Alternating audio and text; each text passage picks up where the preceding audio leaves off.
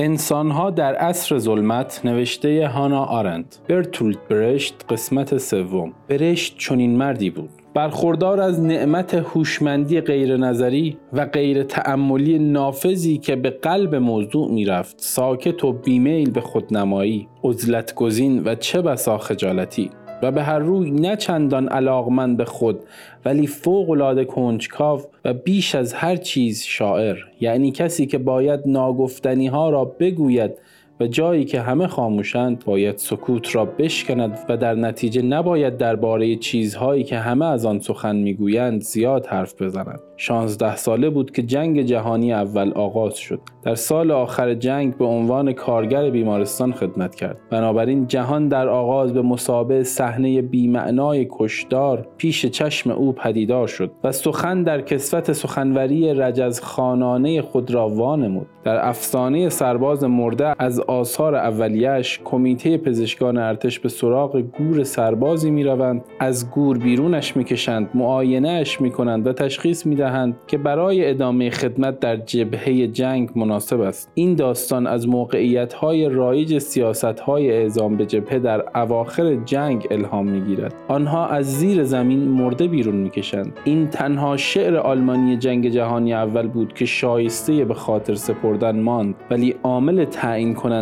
اصلی برای شعرهای اولیه او بیش از خود جنگ، جهانی بود که از دل آن بیرون آمد و پس از آن که به تعبیر ارنست یونگر طوفان‌های فولاد کار خود را کرده بودند، این جهان از دارایی برخوردار بود که به ندرت به آن توجه می‌شد. ولی کسی مثل سارتر پس از جنگ جهانی دوم آن را با دقتی تمام چنین توصیف کرده است: آنگاه که ابزارها شکسته و غیر قابل استفاده‌اند، آنگاه که طرح‌ها نقش بر آب شده و کوشش‌ها بی‌معنا شدند، جهان با تازگی و سرزندگی کودکوار و وحشتباری پدیدار می‌شود، بدون رد و نشانی از گذشته و معلق در خلأ. دهه بیست در آلمان با دهه چهل و پنجاه در فرانسه شباهت‌های بسیاری داشت. آنچه پس از جنگ جهانی اول در آلمان رخ داد فروپاشی سنت بود، فروپاشی که باید در مقام یک فکت، واقعیتی سیاسی و نقطه‌ای بازگشت ناپذیر شناخته می‌شد. این چیزی است که بیست و پنج سال بعد در فرانسه رخ داد. از نظر سیاسی افول و سقوط دولت ملت، از نظر اجتماعی تحول سیستم طبقه به جامعه توده‌ای، و از نظر معنوی ظهور نیهیلیسم بود که دیر زمانی دل مشغولی شماری اندک بود،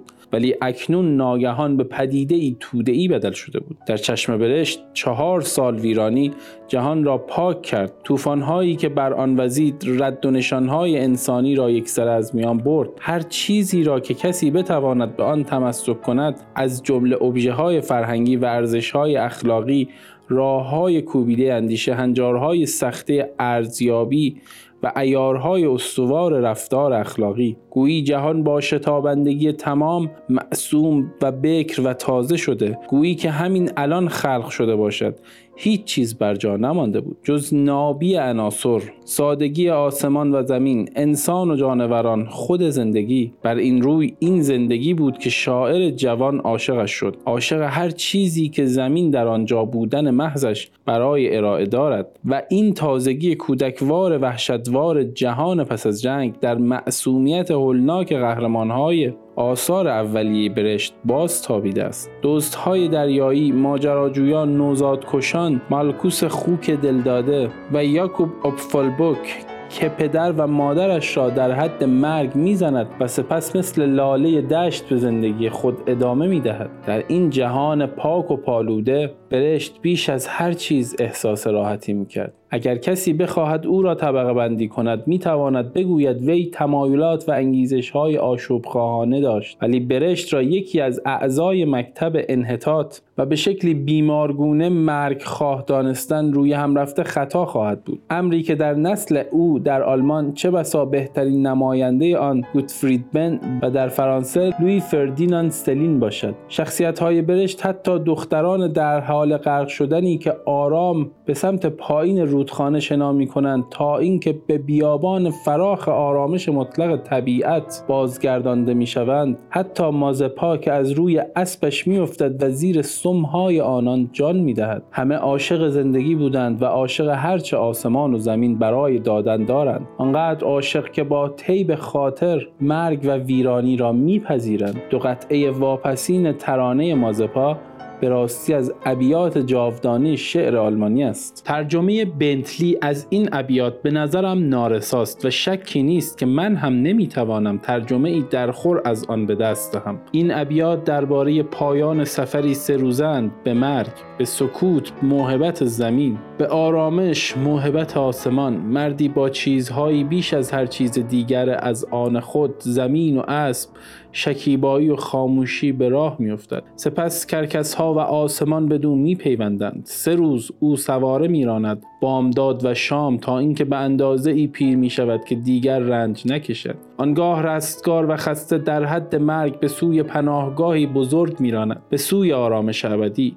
شورمندی ظفرمندانه و شکوهمندی در این ترانه مرگ است. شورمندی یعنی احساس اینکه زنده بودن خوش است و اینکه نشانه زنده بودن دست انداختن همه چیز است. همین شورمندی است که باعث نشاط آفرینی مسخره انگاری و ریشخندگری قنایی ترانه‌های اپرای سپولی در ما می شود. بیهوده نبود که برشت سخاوتمندانه برای ترجمه ویون از فرانسه با آلمانی مایه گذاشت، چیزی که متاسفانه قانون آلمان آن را اثر دزدی می‌خواند. ویون هم همان عشق به جهان را دارد، همان حق شناسی نسبت به زمین و آسمان، تنها از آن رو که زاده شده و زنده است، و من اطمینان دارم از نظر ویون این کار اشکالی نمی داشت. طبق سنت ما خدای چنین عشق لاابالی و بی‌پروا به زمین و آسمان بعل بت بزرگ فینیقی است، خدای میخارگان، شکمبارگان، زناکاران. برشت جوان درباره بعل جوان آسی میگوید: آری، این سیاره بعل را خوش می آید، حتی اگر تنها بدین سبب که هیچ سیاره دیگری در کار نیست. نخستین و واپسین قطعه های این شعر درخشانند، به ویژه وقتی با هم خوانده شوند. وقتی بعل در درون زهدان سپید مادری رشد می کرد، آسمان آنجا بود، فراخ، ساکن و رنگ پریده، جوان و برهنه و بس بسیار شگفت‌آور، چنان که بعل عاشق آن گشت وقتی زاده شد. وقتی بعل به درون زهدان تاریک زمین بازگشت، باز هم آسمان آنجا بود، فراخ، ساکن و پریده رنگ، جوان و برهنه و بس بسیار شگفت‌آور، چنان که بعل عاشق آن شد وقتی بود. آنچه اهمیت دارد باز آسمان است، آسمانی که پیش از انسان آنجاست و پس از آن که او رود نیز بر جا خواهد ماند. در نتیجه بهترین کاری که انسان میتواند انجام دهد، عشق ورزیدن به چیزی است که مدت زمانی کوتاه از آن اوست. اگر منتقدی ادبی بودم،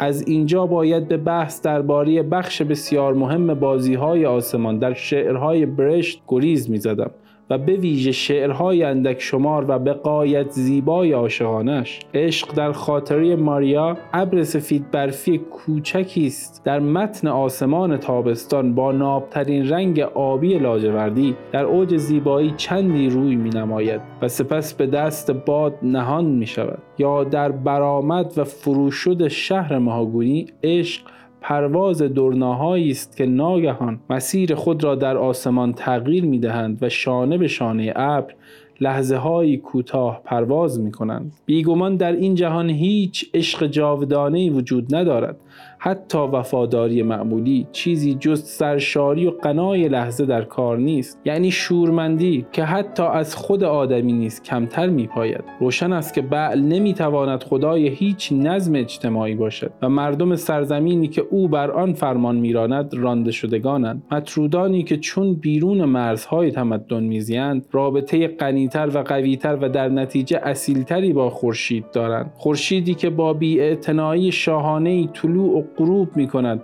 و تلالوش را بر همه آفریدگان زنده می گسترد. برای نمونه شعر ترانه دزدان دریایی با کشتی آکنده از مردانی وحشی آن که می نوشند و می خوانند و دشنام می دهند با عزمی جزم برای ویرانی. آنها نشستگان کشتی فنایند، دیوانه با شراب در تاریکی زیر بارانی بیمانند، آفتاب زده و سرما خورده در کف آتش و آب و خاک و باد تیز به سوی زوال خود می شتابند. سپس این ترجیع بند می آید: الا ای آسمان، آبی بی ابر تابان، بادی عظیم در بادبانهای ما افتاده است. بگذار باد و آسمان ناپدید شوند تا تنها دریا در پیرامون مریم مقدس بماند. من نخستین قطعه این ترانه را انتخاب کردم، زیرا عنصر دیگری در زندگی را به صورت مشهودی در این سرود نشان وامی نماید. غروری دوزخی که در تمام ماجراجویی ها و دربدری های برشت جایگاهی بلند دارد. غرور انسانهای مطلقاً بی‌پروا که تنها در برابر نیروهای مصیبتبار طبیعت سپر می‌اندازند و نه هرگز در برابر دغدغه‌های روزمره زندگی آبرومندانه. چه رسد به دغدغه‌های عالی‌تر روحی بلند مرتبه. محتوای فلسفی اندیشه برشت جدا از آموزه‌هایی که او بعدها از مارکس و لنین وام گرفت، هرچه هست در راهنمای پارسایی به روشنی در دو شعر درخشان با فصاحت و بلاغت تمام بیان شده است. سرود بزرگ جشن شرک‌گذاری و علیه اغواگری که بعدها در مجموعه برآمد و فروشد شهر مهاگونی گنجانده شد. سرود بزرگ تقلید مو به موی سرود یواخیم نهاندر است که هر بچه آلمانی از بر است. سرود کلیسای باروک با عنوان تسبیح پروردگار، قطعه پنجم و آخر سرود از این قرار است: ستایش کن سردی، تاریکی و ویرانی را، به آسمانها فرا بنگر، تو اهمیتی نداری و بی هیچ هراسی خواهی مرد. علیه اغواگری چهار قطعه پنج بیتی دارد که زندگی را به خاطر مرگ نه به رغم آن می ستاید. نگذار آنها تو را اغوا کنند، زندگی تکرار نمی پذیرد. روز در آستانه درها ایستاده، باد شب از میان آنها می وزد، فردایی در کار نیست. ترس چگونه هنوز میتواند تو را بلرزاند؟ تو خواهی مرد همراه همه جانوران و از آن پس هیچ چیز نخواهد بود.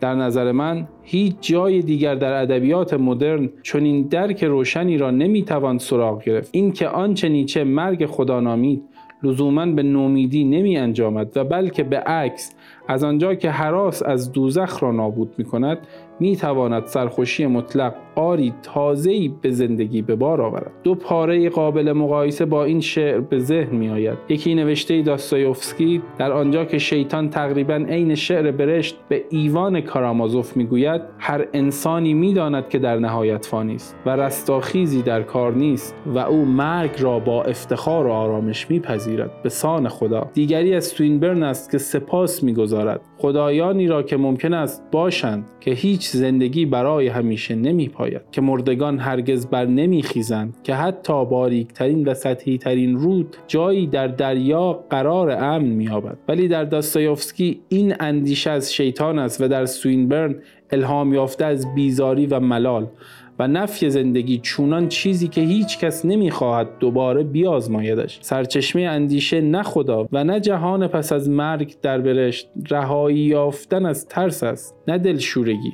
برشت به دلیل پرورش یافتن در محیط کاتولیک باید این جنبه از موضوع را به روشنی دریافته باشد. بدیهی است که او میاندیشد هر چیزی بر نشستن روی زمین در انتظار بهشت و هراس از دوزخ ترجیح دارد. آنچه به شوریدن او علیه دین انجامید نه تردید و نه تمنا، بلکه غرور بود. در انکار شورمندانه دین و ستایشش از بعل، خدای زمین کمابیش قدردانی پرحرارتی است. او میگوید که هیچ چیزی مهمتر از زندگی نیست و هیچ چیز بیش از آن چیزی که به ما داده شده وجود ندارد. چون این قدرشناسی را به دشواری میتوان در گرایش مرسوم به نیهیلیسم یا واکنش علیه آن یافت. با اینکه حال در شعرهای اولیه برشت عناصر نیهیلیستی وجود دارد و چه بسا هیچ کس به اندازه خودش از این موضوع آگاه نبود، در میان شعرهای پسامرگ نشر یافته او بیت‌های چند با عنوان دیرآمده شیواتر از چندین کتاب استدلالی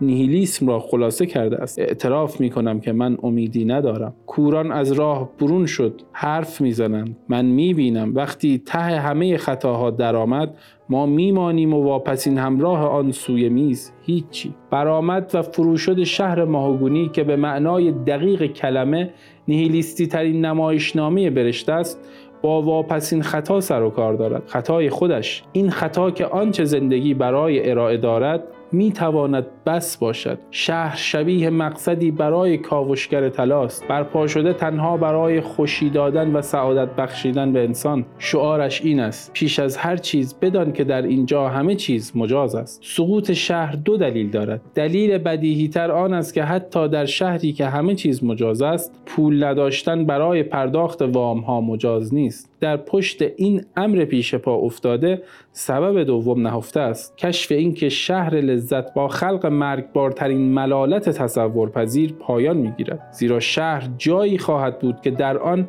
هیچ چیزی رخ نمیدهد، جایی که انسان چه بسا آواز سر دهد: چرا نباید کلاهم را ببلعم اگر کاری دیگری برای انجام دادن نیست. بنابراین ملالت پایان نخستین برخورد شاعر با جهان است، پایان زمانه شادیاکند، زندگی ستایانه و فوق‌العاده‌ای که او در پرسه سبکبارانه در میان جنگلی که روزگاری شهرهای مهم اروپا بودند، رویای جنگل‌های همه شهرها را می‌دید، رویای همه قاره‌ها و هفت دریا، و عاشق هیچ چیز جز آسمان و زمین و درختان نبود. در سالهای پایانی دهه بیست برشت باید فهمیده باشد که نه از نظر شعری که از لحاظ انسانی این سبکباری او را به قطع تماس با واقعیت محکوم کرده. اینکه جهان تنها به معنای استعاری جنگل است، وگرنه در واقع میدان جنگ است. برای ارتباط با ما آیدی صوفی آندرلانگ کاپل را در اینستاگرام جستجو کنید.